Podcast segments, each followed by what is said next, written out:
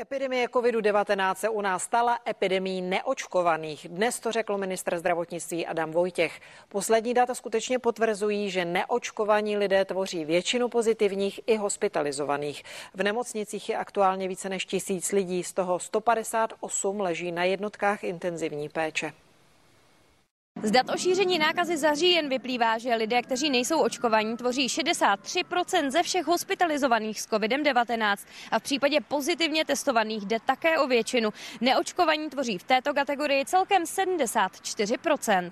Doufám si tvrdit, že kdybychom zvýšili ty počty pro očkovanosti, tak bychom v zásadě mohli zítra zrušit veškerá protiepidemická opatření. Ne všichni, kdo se dají naočkovat, ale mají vyhráno. Z celorepublikových dat za říjen totiž vyplývá, že 21% pacientů na jednotkách intenzivní péče už má vakcinaci za sebou.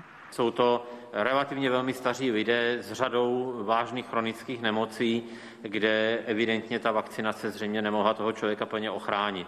Obě dávky vakcíny proti covidu už má za sebou 6 milionů Čechů. Téma vakcinace ale i tak často rozděluje společnost. Někteří lidé tápou, zda by jim očkování vůbec pomohlo. Po tom druhém očkování říkali, že jsou nějaké příznaky, ale nic se nepotvrdilo.